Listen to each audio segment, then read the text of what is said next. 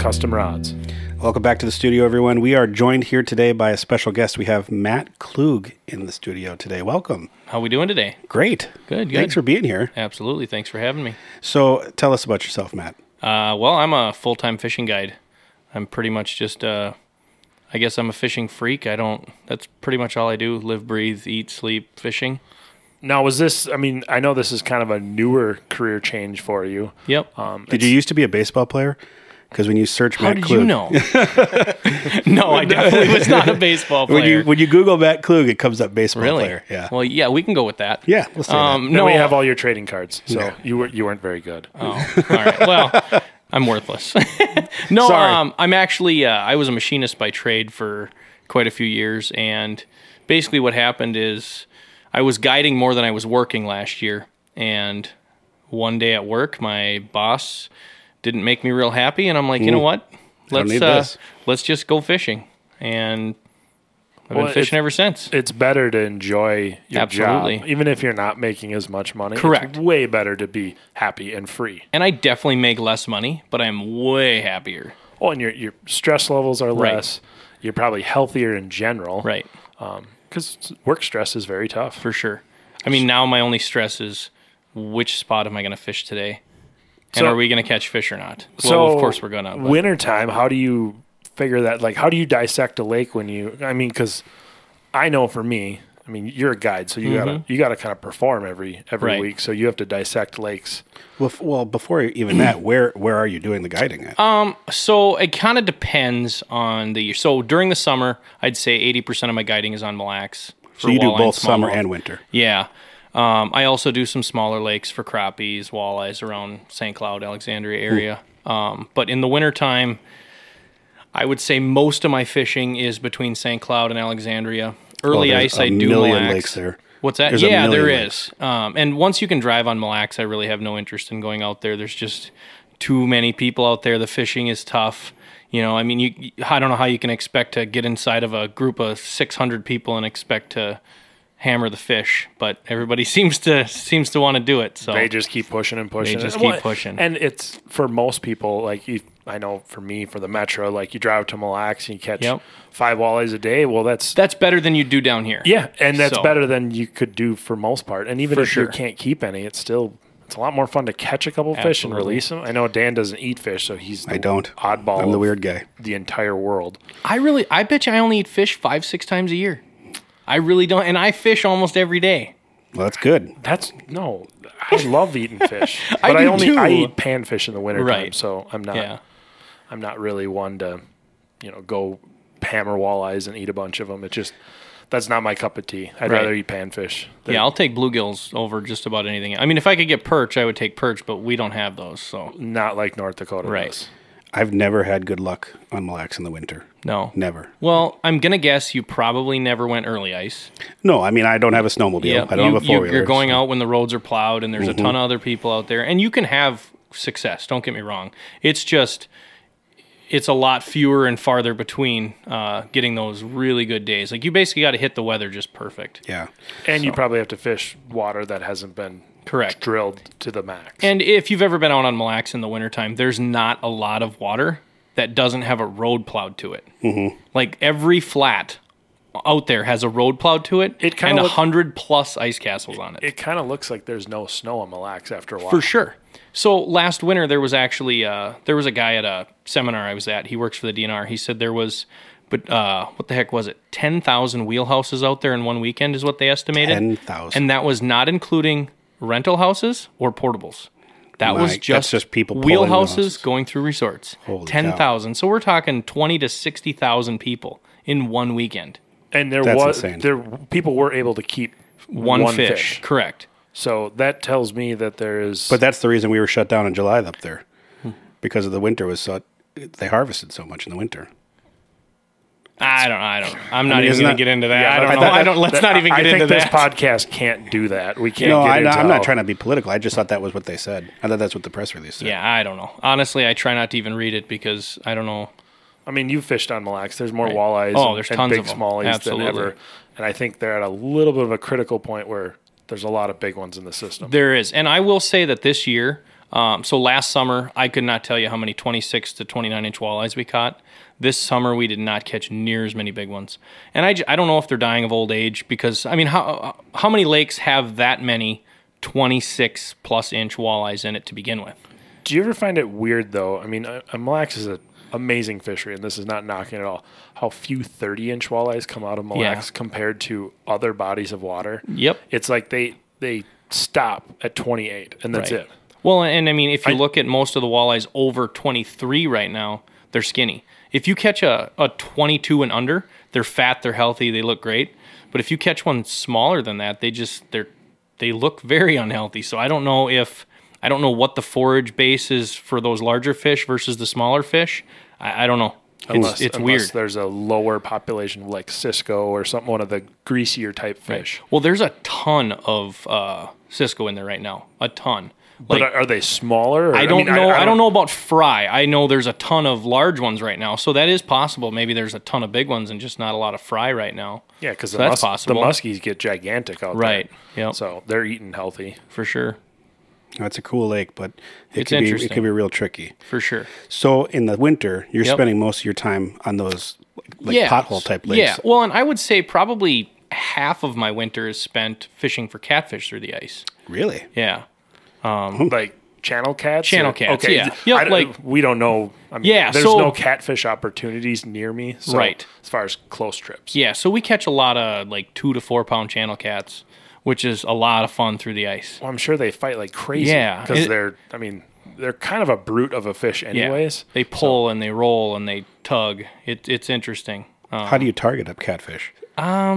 So it's really, really weird because you basically dead stick them. You rarely jig, um, but you dead stick quickly, if that makes sense. So basically, you drop down, you lift your bait a foot off the bottom, and just let it sit there. Watch the flasher for five minutes. If I don't see anything, I go to the next hole. Oh, sure. I mean, So it's more like a hole hopping. hole hopping, dead sticking. Okay. It's really, really different, and and it's tough to do with you know because you'd think why not throw tip ups and stuff out.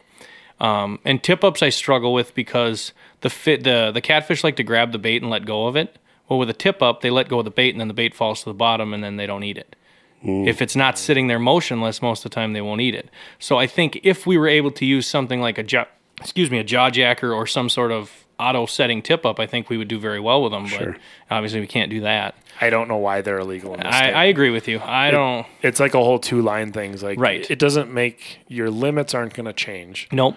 It would be better like for me personally like two lines in the summertime would be awesome Well- because when i'm fishing slip bobbers with the kids you know i can throw a spread of six slip bobbers sure. out and it's not like i'm more productive No. or i'm gonna ca- Are you going to keep any more? no i'm gonna keep the same Right. eight fish that i would eight Yep. crappies that i would keep normally it's just then my trip can be shorter Right. and more productive and Yeah. my kids are happier plus they get to watch six bobbers sure. versus two or three Yeah, and I mean honestly, if they're that worried about it, reduce the limits and up the lines. I mean, I would gladly do that. Yes. Because I would like think trolling. I hate trolling, especially by yourself. Oh, cool! I'm dragging one bait around, and now I got to keep changing one bait, and hopefully I get lucky and pick the right bait. that's why you have kids You, So just so you can put line after line out like, there. like that literally so my kids are the other you know they can grab a line here and there and you, you have two lines out Right. i mean it works perfectly for me he gets to sit on his tablet while we're trolling and i'm trolling two lines and he's got one and i have one we both sure. claim one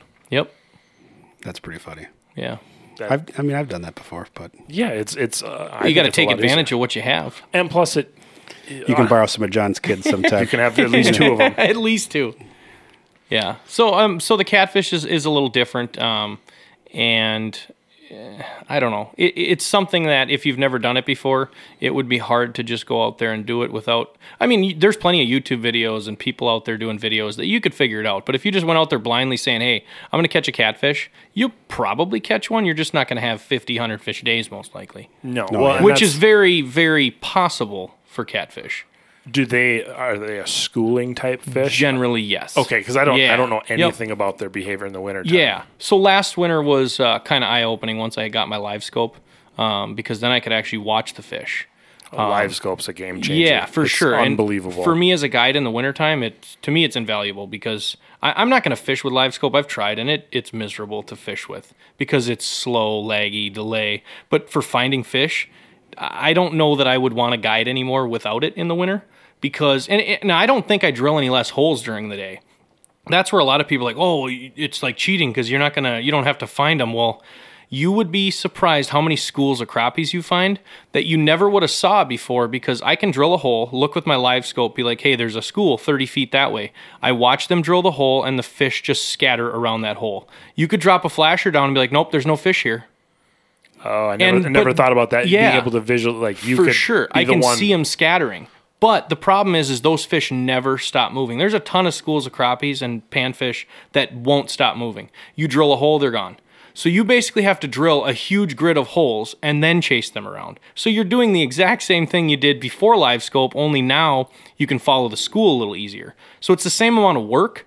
You can just be a little more efficient while doing it. But it could be a little bit more frustrating too. Oh, because Oh, for sure, 'cause then you can them there. See the fish, and you're like, oh, drilled in the wrong. Like if you don't drill far enough ahead of them, For sure. or far enough behind them, or wherever, because I'm sure they circle in a kind of a pattern. Generally, yeah.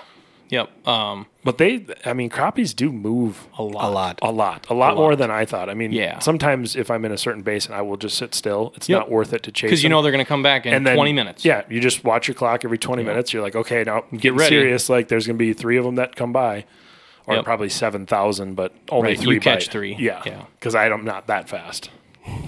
For If you, had, if you could have more lines, you'd be better. Yeah, if I could have four lines, it'd be better. Right. Well, I mean, the limit's still 10. So, Yeah, and I would keep my three, four fish because I, I usually try to whatever I'm catching, I want to eat. yeah, I don't like to freeze a lot of fish because it's not as good. for sure. Totally agree.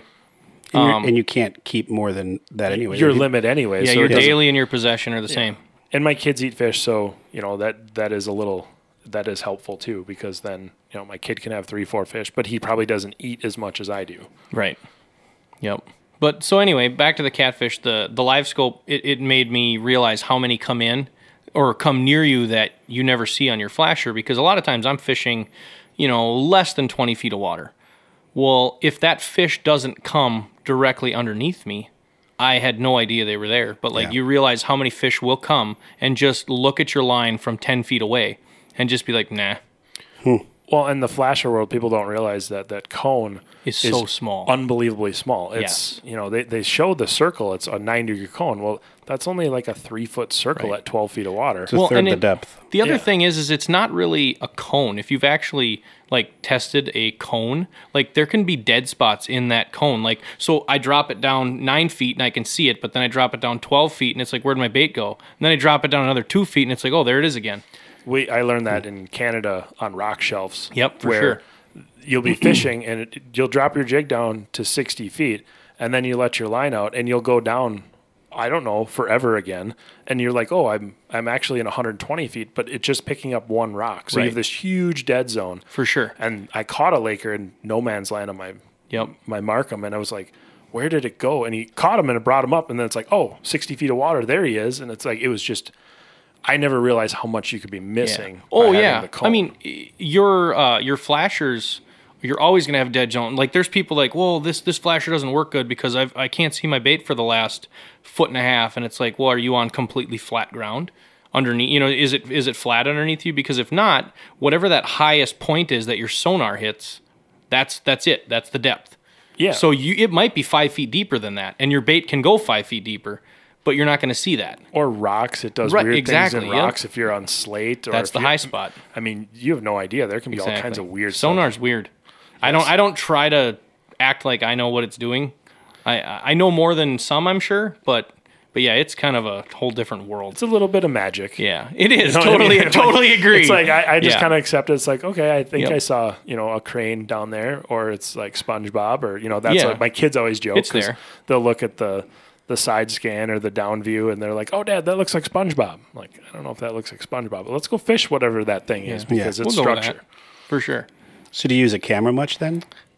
More for scouting weeds than anything. You know, if I'm fishing shallow, because when you're fishing shallow, there again, I guess the live scope has changed it a lot for me because you can actually see fish in the weeds if they're not too thick. But uh, when they're buried down in the weeds, you basically just have to drop a camera down and look around because unless the you can't just drop a flasher down and say no, there's no fish here because all you're seeing is weeds. So I had a gill bite last year, late March, right before COVID hit, and it was it was one of the craziest bites ever because it was the ice was already starting to melt, and you could see where the bottom was on a shallow sandbar. Yep. And then you could see where the weeds were still green, but you almost could see through the ice. But the bluegills were so mingled in the weeds that your flasher was pointless. Correct. It was all you see was just solid red. Right. And you just try to see a flicker every once in a while. You jig to the flicker. Right. Yeah, you just saw something move. Yeah, And, and it obviously the weeds aren't moving that much down there. No, it, I mean it looked like it was almost too chaotic, but once you figured it out, it was it was an awesome bite, and it you know we were fishing in four feet of water with three Right. feet of ice, so it was pretty pretty minor. So Yeah. what does weeds look like on live scope? Uh, honestly, on live scope, it looks like weeds. It's so can the, the picture on LiveScope is pretty awesome. So Yeah. Mm-hmm. Panoptix was like the previous was pretty terrible. You just see a wall, and it's like, well, I can't can't see anything. Excuse me, past that. But uh, with the live scope, you can see individual stalks of weeds. You can see fish between the weeds. Um, it it works pretty well for that. Yeah. Um, I was I was never really a, a naysayer of, of live scope, but I will say that I'm I'm definitely a believer once I've had it. It it just makes my job easier in locating fish. I mean, um, it's a it's a big machine. For sure, you're it's hauling not, around a lot of It's stuff. cumbersome. I mean, you don't. I don't just walk around with it. Early ice, it sits in a sled, and I drag it. I'm not going to carry it around because it's, heavy. It's, not portable. No. I mean, if they made a portable one, game over for everybody. Right. If it was portable and under a thousand bucks, Well, you would be amazed how many people last year I saw. There'd be s- a group of six guys, all of them with live scope, fishing next to each other. It was hilarious. but isn't there's a leg? I mean, I've heard there's a leg. terrible. Okay, It's Yeah. definitely so a it's leg. not something you want to be fishing with. you can, don't get me wrong. It's just you have to realize that that fish might be spitting that bait out before you even saw it get to your bait on the flasher or on the so- on the yeah, sonar. you could be on the second For bite sure. before you it's even you're know. you're noticing it spitting it out. So I, I have a buddy that's got it, and he we'll go out and he'll drill, or we'll drill a line of holes, and he'll put it down on one end, right, Yeah. and shoot the whole thing, Right. and then do what you were saying, like, okay, they've moved to that area, go Exactly. try those holes now. So Yep. it's not as much of a, you know, sit down and immediately fish the No. machine, but it Yep. it definitely and- lets you see underwater. for me now, I can, especially with clients, I can be sitting. You know, they're walking around with their flashers, um, and I can be like, "Hey, go go hit that hole over here to the left of you, twenty feet to the left," or I'll just run and punch a bunch of holes quick and hope the fish didn't move when I drilled the holes because it really it really makes you realize how skittish the fish are of augers. And it's funny because when I was younger, everybody said, "Oh, electric augers, they're so much quieter. You know, it doesn't scare the fish." Well, it's, It's prob- no quieter below the water. No, it's the carving of the ice. I mean, Exactly. that, if Correct. you ever listen to, I mean, as a kid, you put your head under the water, you hear an outboard Yeah. across the lake. Exactly. It's super loud. Right. Water, there's no, the sound waves don't dissipate. Right? They actually, it's not hitting anything. No, it just, it, it goes everywhere. And that's sure. why, you know, I mean, you can Yep. hear everything underwater. but it just makes you realize how how skittish those fish are of noise. Mm-hmm. And that's where like I said there's times where you you see fish, you might as well go drill a grid of 100 holes, leave for 30 minutes and come back. Because all you're doing, doing is pushing those fish around, but then you come back and now the fish at least at least there's a hole there's holes in the area the fish are swimming around. Yeah, So they're not going to abandon that area completely. Right. Well, it depends. I mean, what I do with clients and what I'll do with myself or buddies is not always the same thing. It just depends on, um, you know, how much work they're willing to put in. Because there's some people they just want to have a good time, hang out. We'll set up a shack and we'll wait for the fish to come in. And sometimes I've, I've learned now, I used to be the you run and gun all the time. Sometimes it is kind of enjoyable to sit back and enjoy For sure. fishing and Absolutely. enjoy that. You know, you don't have distractions. Yep. You turn off your phone for four hours. It's That's kind what of I prefer. I, I like that. I I'm going at night. I'm not going to run around at night. I just Right. No, Flip the house up. punching holes at night and trying to grid out a lake at night in the dark is not a good idea. No. It's a lot of work too. I mean, I, everything's harder in the dark. Everything. Everything breaks faster, Mm-hmm. and you can get some serious injury, injuries from For sure. You know, StrikeMaster blades or any Well- any any kind of dual blades. They're for spooky sure. sharp. Well, and I will say so. Last winter, um, a buddy and I were out fishing, and the bottom of his auger was all iced up. And it doesn't matter if you got a center point or not. when it's really cold and you start getting ice buildup, he hit the trigger on his drill, and that dr- that auger walked right into his foot, cut through his boot, cut into his toe, and I had to bring him to the emergency room. Yeah, so I mean, there's case in point. Exactly. Be smart about it. And that was when it was light out. So Oh, so the problem is is when it's dark now you wouldn't even see that there was ice on the bottom of your auger. You'd grab that auger, you'd hit the trigger and boom. And and the the crazy part is he had no idea he cut his foot. I'm just like, "Hey, we got to take your boot off." He's like, "Oh, it just cut the boot." And I'm like, "I doubt that." yeah, when you see the r- blood run out of Well- his toe, I'm sure it was a little Well, it different. wasn't even that. It's just if it cut through the boot, there's no way that it didn't hit your foot. No, because your toes are usually pretty Touching much on the top, boot, yeah. unless you have giant, you know, extra insulation Correct. in boots. But most people don't have Mickey Right. Mouse boots anymore No. and stuff like that. No. So yeah. So, So if- ba- oh, oh, sorry, sorry. So back on like dissecting a lake. Yeah. So what? So if say I'm, I'm you. I'm going out. I want to go fish. Decent sized kills. What are you looking for first ice? Well, Because that's what we're going to be talking about. Hopefully in the next week. Come on, guys. yeah, I don't know. I don't know. There's it's some tw- good fall fishing to be It- had it's yet. some it's some 2020 time. So let's uh. Let's I'll be honest crazy. with you. Early ice is probably when I struggle the most. Um, early ice can be very tough. I have a few lakes that I go to that I just know the fish are going to be where they are, and I could not tell you why they're there because on another lake they're not in that same area. I mean, I've found them in a basin in 30 feet of water early ice, and I found them in five feet of water early ice. So I, I think it depends a lot on the lake. Um, this obviously isn't helping you much, but they're No, I'm just early, I'm, I'm early, curious. early ice. I that's my weakness. If there's one thing that I need to get better at, it's early ice panfish. But early ice, I usually focus on walleyes because to me that's that's my favorite time to fish walleyes is early ice.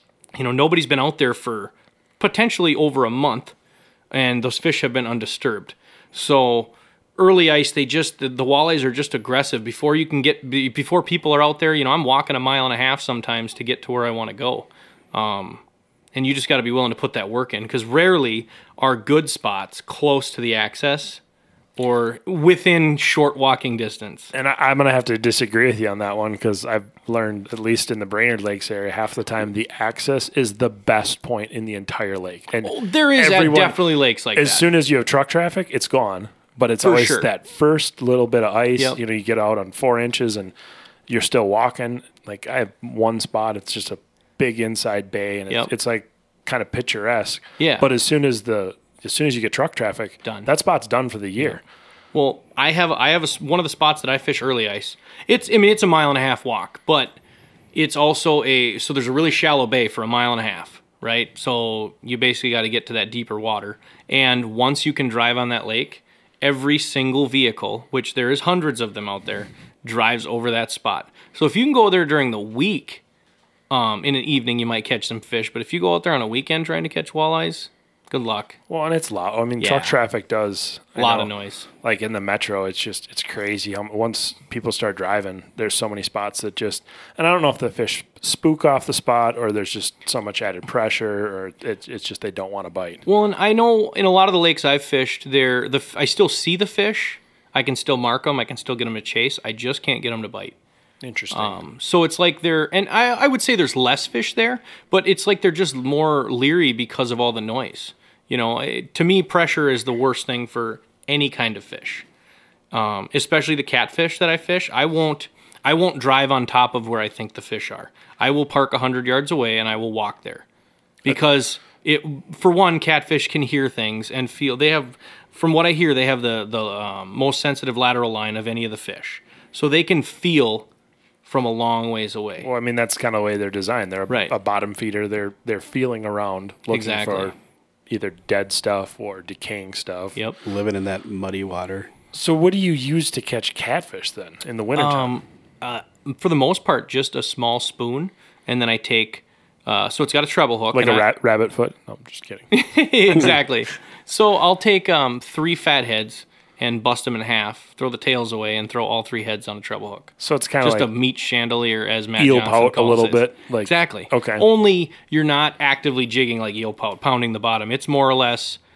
Most of the time, you're letting it sit. Occasionally, I'll jig to get them to come in, but once they come in, you just hold that steady. So they're not a Don't real move. aggressive No. fish, kind of like I mean, a lot of times if if so i actually use um very light rods like like a bullwhip style rod something with a soft tip because if you use something hard for one, uh, they're going to feel it and they're going to let go because they got a really hard mouth.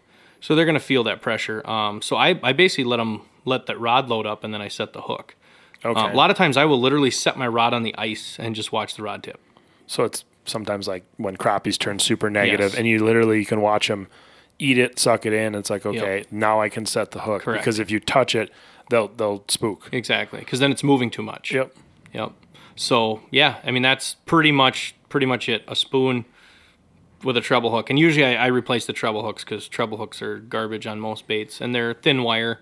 Catfish have a hard mouth, so I just upsize a little bit so I can have those three pieces of meat on there and still have some hook exposed. That makes sense. Do you ever Yep. catch walleyes when you're doing that stuff too? Oh, yeah. Just because for sure, big crappies too. Yeah. I mean, you're you- you'd be surprised how many 14 inch crappies I've caught on a quarter ounce spoon with three giant fat heads on it, Well, they're and they just whack it. people don't realize that crappies when they get that big. I mean, They're you, look, you look at their mouth; they're they're aggressive. They're the fish. predator at that point. Well, and they can move a lot of when they flare their gills. They move a lot of water. Yeah, they're so they can pull a quarter ounce bait in no problem. Well, and that's why people like Slab Raps and stuff have kind of For taken sure. on for big crappies because they're they're going for a big bait. They're Yeah. not going for a tiny little, you know, little mi- minnow or a fry or something like that or a little bug. They want a hunk of meat. Right. That pan or that crappie craze up on Red Lake, you know, a number of years ago, you weren't using ice flies for that. No. No, most of the guys I know, they said if you could find small shiners, that was the best thing you could use. Well, that's probably their forage. They Right. can't get that big Exactly. eating, you know, little tiny ice bugs. right. Yeah. So if uh, a client contacts you and wants to go out and you're up in that St. Cloud Alexandria area, Mm-hmm. Yep. do they tell you the lake they want to go to or do you tell them where it's biting? Generally, um, they're just going to say, "Hey, I want to catch this." Um, I ask them where they're willing to drive, how far they're willing to drive, and then we figure it out from there. And then and also figure out their expectations. That's the biggest thing. If if they want to just go out, hang out, have a good time, and catch some fish, I'm going to take them to a different lake than somebody that says, "Hey, I want to go out and potentially catch." You know, big crappies or big bluegills. You got to be willing to put the work in for that, um, or be willing to sit out there after dark, which I don't. I don't do much after dark fishing anymore. Ju- Is it? It's. I'm sure it's hard with people too because Um, Yeah. I know when it when it flips the switch from light to dark in the wintertime, it gets cold. Yeah, for stuff sure. gets brutal. I mean, Absolutely. and also your exposure's a lot higher, and Yep. y- y- If tear, you can, tear down it gets complicated Yeah, and it can that. be a little disorienting. and it's different if you can drive on the lake versus if I'm taking a machine out with them, because then at least you've got that vehicle. You know, you can fire the vehicle up at 20 minutes before you leave, and if they get cold, just go hop in the truck. Well, and I'm sure your your guide clients. I mean, a lot of them are probably not diehard fishermen, Correct. so they're coming out. They may not have the proper gear, Right. and like you know, they don't have a floating suit. They don't have good boots. They're they're kind of coming out for fun, trying it maybe. Yeah, there's a lot of variables on on where we take them depending on what their expectations are. But generally speaking, I figure out what they want, and then we decide where to go from there, um, just just based on on their expectations. That's really and getting realistic expectations. So because I don't want somebody, I'm not going to tell somebody, oh yeah, we're going to go smash 14 inch crappies around St. Cloud. That's Yeah. not going to happen. Um, if they want that, I've got plenty of friends that live north farther that I would much refer them to versus me taking them out. Now, I do have lakes where we catch 14 inch crappies, but you better be willing to run and gun all day long. And you're not- those fish don't stop moving. and you're probably not catching a ton of them. You're Correct. catching one or two. It's And- like exactly. most lakes that have been pressured. I know I fish in the Brainerd Lakes area, and a lot of the good panfish lakes are pressured heavily. For sure. Yeah, it, it, St. Cloud is no different. I mean, there's a lot of lakes that we have some lakes that have some really big crappies, but they're so pressured. And if there's a lot of people out there, you might as well not go because Uh, it, it just makes it tougher. And, and it, like I said, it depends on what they're willing to do. If they're willing to go and move around a lot, and then it depends on the temperature. Like I said, there's a lot of variables. You know, if it's 25 below outside, well, we're probably not going to be running and gunning too much today. So we're going to have to go to a lake where I know we can set up and maybe hole hop around a little bit around the shack, go back in the shack, warm up for a little bit. Um, So, what's the best part about being a guide? Because it's not. I mean, from the sounds of that, it sounds like a lot of work. I mean, Um, it, I honestly work harder now than when I was a machinist, like physically. Or I'll tell you what, the first ten trips of ice fishing in the winter, I am so sore. My whole body hurts. I'm sure. I don't want to get up in the morning. I'm just like, why do I do this to myself? Well, but a- once you get into it's the a full body workout For Pe- sure. People don't realize like drilling holes. That's your your upper chest, Yep. your upper body, and then you're pulling stuff. So you're burning core muscles, Right. your legs, and I mean just just walking in snow and slush. I don't you. I don't know if St. Cloud dealt with slush like we were really lucky last year. Um, we actually got enough slush, or the ice sunk enough that the snow sunk, and then everything oh. froze. So, you- we had basically no slush. It was it was great. So I actually had a ton of people coming to St. Cloud from other areas that that have way better fishing, but they can't. They couldn't fish. They couldn't even get on the lake hardly. Yeah, Brainerd was terrible for Yeah. slush up through Bemidji, and then like I know Emily was really bad for slush. I mean, it was Reamer, oh my gosh, Reamer was bad. yeah. I went to So a bad. Reamer Lake at first ice, and it was the first three quarters of a mile we walked through like Yep. a foot of water. Right. It was terrible. a buddy of mine left his snowmobile on the lake for a month hmm. till it froze Oh. because he's like, I, Can't do anything. "There's nothing I can do." How do you get to it? no, You're not going to get five. You're not going to just drag it off. I mean, you you would need 15 people to drag it through that slush. yeah, because there's a lot. I mean, the snowmobile weighs a lot, but the slush sure. makes it a hundred Exactly. hundred times harder. Well, and of course, the lake he was on, he was a mile and a half down a logging road just to get to the lake. Yeah, Yeah, that so makes, you just leave it. That makes the worst kind of environment. for environment. sure. Yep. So anyway, um, what, what were we even talking about? So What you like the most? What's your favorite part about Yeah. guiding? Yeah, okay. So honestly, I, I love meeting different people and I love teaching. So teaching is probably the, the most fun part. I have a lot of people that they're less worried about catching fish and more worried about learning something, which to me that's that's my favorite. Because yeah, we can go out and catch all the fish you want, but I want you to go home with an education. You know, mm-hmm. and I, I don't claim to know everything, but I I know something that maybe they don't, and I might learn something from them. You know, it's a constant learning process. I'm learning every single day, and I would like to teach as much as I can every single day. That's that's really cool because that's what I've learned from the guides that I've went with. It's it's not always about like catching fish. It's about understanding that body of water, learning a little bit more, and and truly getting a better understanding of fishing in general. Right. I mean, I know I fished with some guides that only fish ice flies for crappies and bluegills, and it's like, well, what are these going to do? Well, when that cold front hits and it turns to 25 below, those ice flies can be dynamite. Yep. That can be the only thing that's biting because those fish turn so negative. and you can learn. I I've, I take a lot of people out that uh, I take them out every year, and they go with multiple guides every year, and everybody does things a little bit different. Mm-hmm. And then what they can do is pick the things they like or dislike, and you know they can they can build their skill set off of what others do. Yep. And you know maybe maybe they like what I do here, but they like what somebody else does somewhere else, and all they got to do is just pile that together and kind of get their own program going. Um, I know. I know. For the times that I've hired guides, it's been. I, I'm not going to be able to hire a guide every time I want to go fishing. For sure. So I Absolutely. want to. I want to learn the skill and then Yeah. be able to go out and do it myself.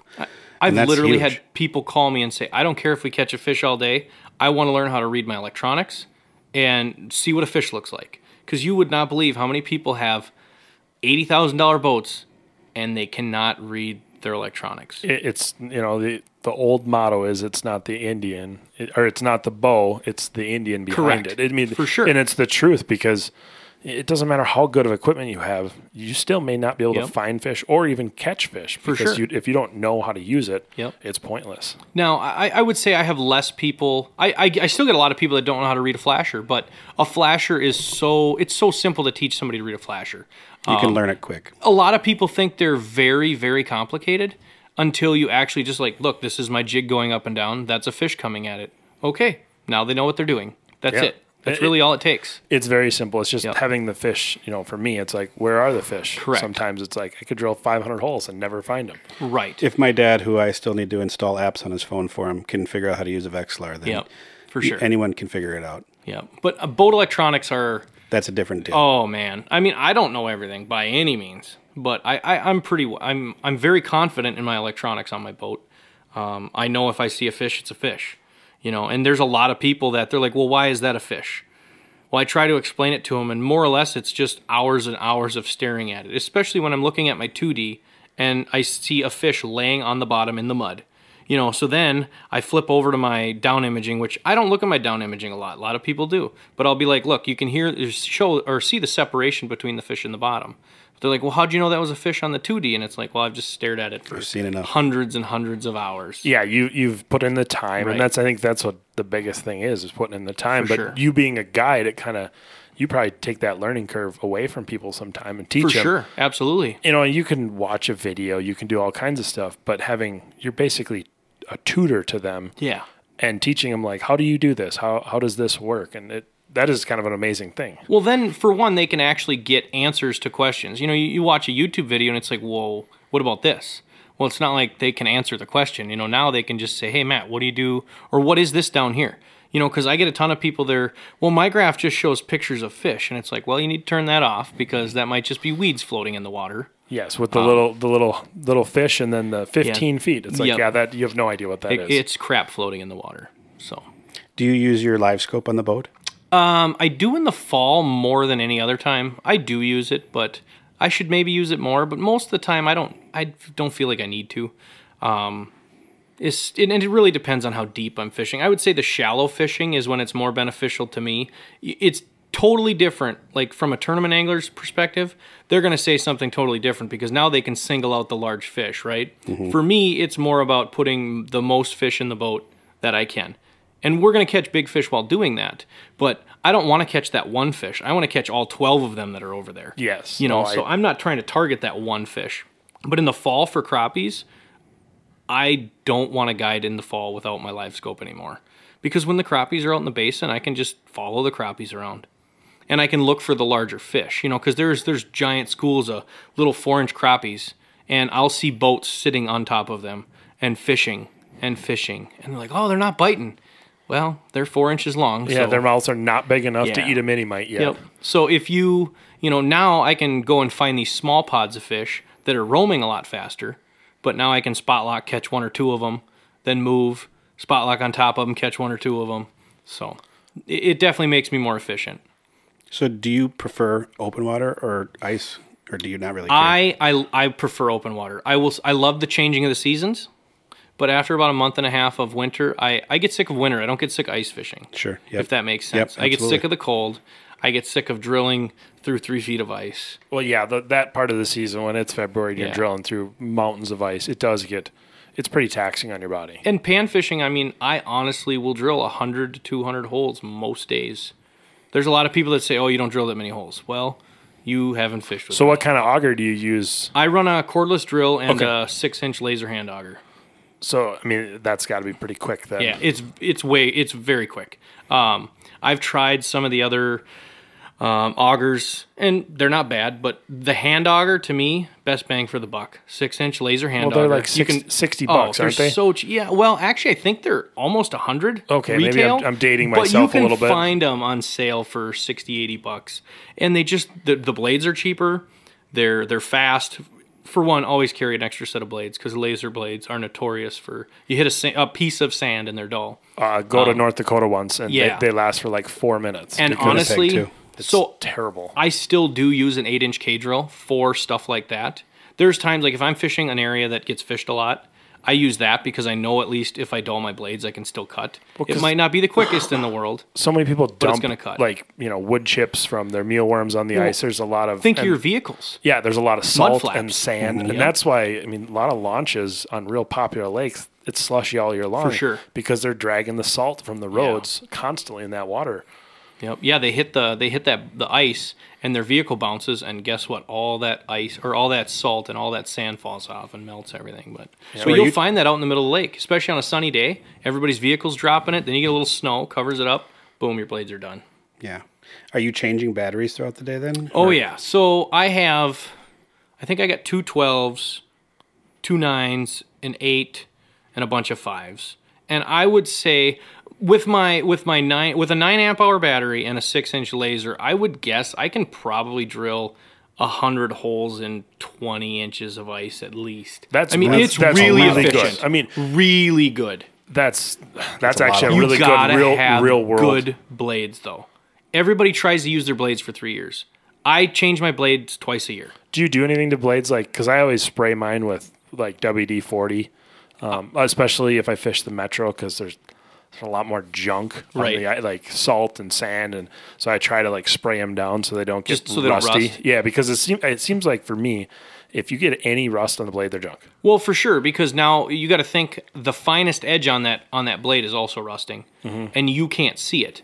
Yeah, it's microscopic. Correct. So you're taking a you know a razor blade and rusting just the edge of it. It's not going to be sharp anymore. You try to shave with a rusty razor, it's not going to work.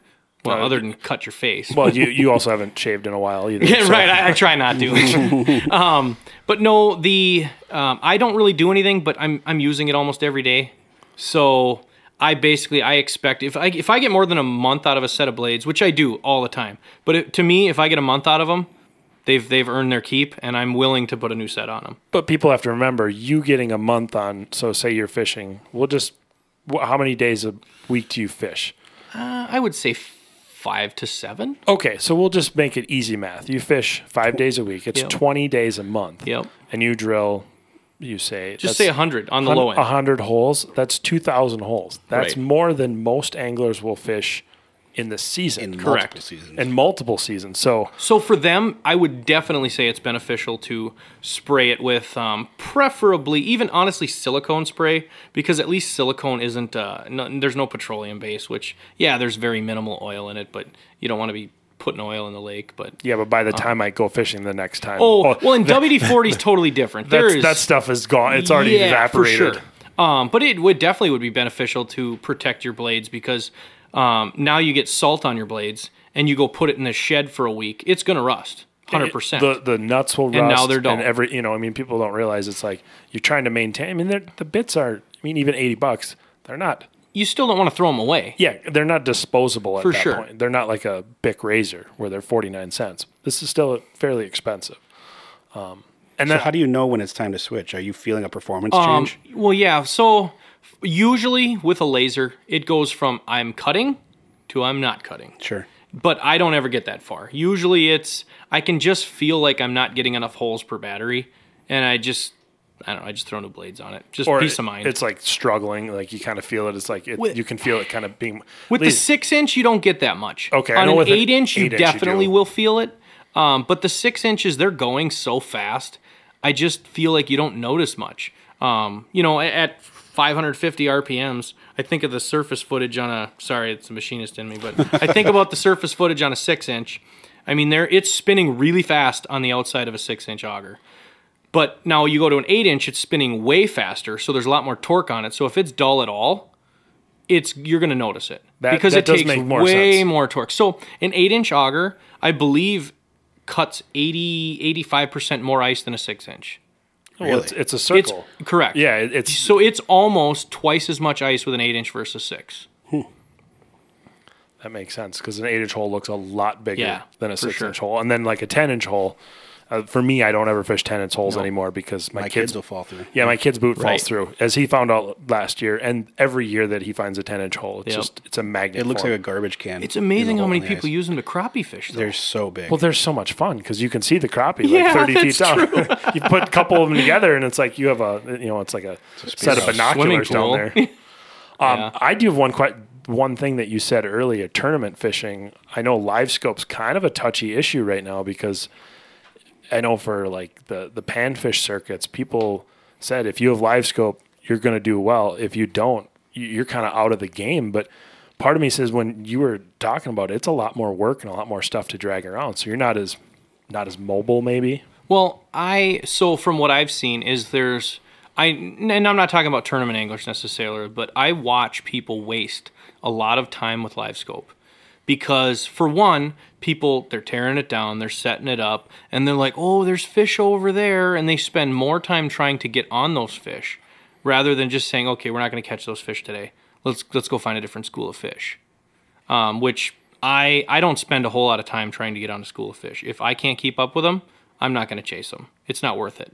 Well, if they're skitterish and they're, I mean, Right. what you said, you drill one I, hole. I need to get my spook. guys on or my clients on fish. We're a tournament angler, if they know they're the right fish, yeah, they're going to put the time in because all they need to do is catch eight, eight of each. You know, they don't need to catch forty.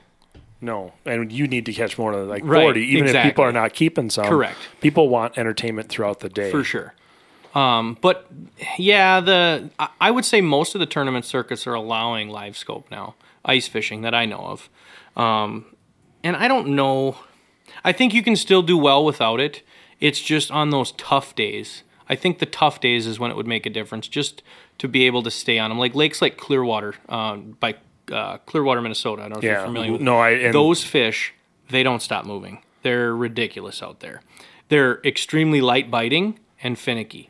So there's some areas where the fish will literally sit there all day long, but there's millions of little ones in there, and you got to pick through those to get to the big ones. But then there's schools of giants that just don't stop moving. If you could stay on that school of giants, you could do well But it's, I mean, as everyone's found out, it's very hard to stay on a for sure. ba- if it's a bigger basin and they're circling around. Even with live scope, It, it can be well. It almost is like a you know. It's like oh, they're you know thirty feet in front of you. Well, you drill those holes, they spook off. It's like you're you're never going to keep up. Right. It's almost better just to go pick through the little ones. yeah, because Yeah. there are probably bigger ones and always the little For sure. schools too. For sure, yeah.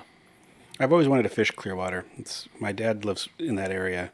It's I've, I've heard it's got some springs and it's a little bit treacherous Yeah. at times. There's well, for one, there's there's moving water in it. So, um, like between the narrows and stuff, there's moving water, and the ice can be thin. Um, for that matter, going into the Black Pool, there's springs in that area, which the Black Pool is one of the accesses, and there's a shallow, basically a shallow reef, and then there's a deep hole at the access or at the access, and there's shallow water in between their with springs, so it Yeah. can be sketchy. That that it, that does not make me feel like I should go out there. That's I feel the same way about Pulaski. Just a little spooky. Yeah, okay. I've never been on Pulaski in the winter.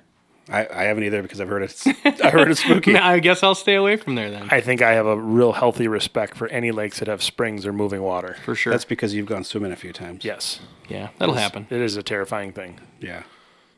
But you probably have a float suit or something like Yep. that. I mean, you have to be smart about it. And Well- you're you're taking out customers, so it's not like you're going to be like, "Hey, let's go jump this river." Right. It- you got to you got to be conscious of what the person's abilities Yep. are. I mean, I'm sure you deal with people from all aspects Realistic expectations. yeah.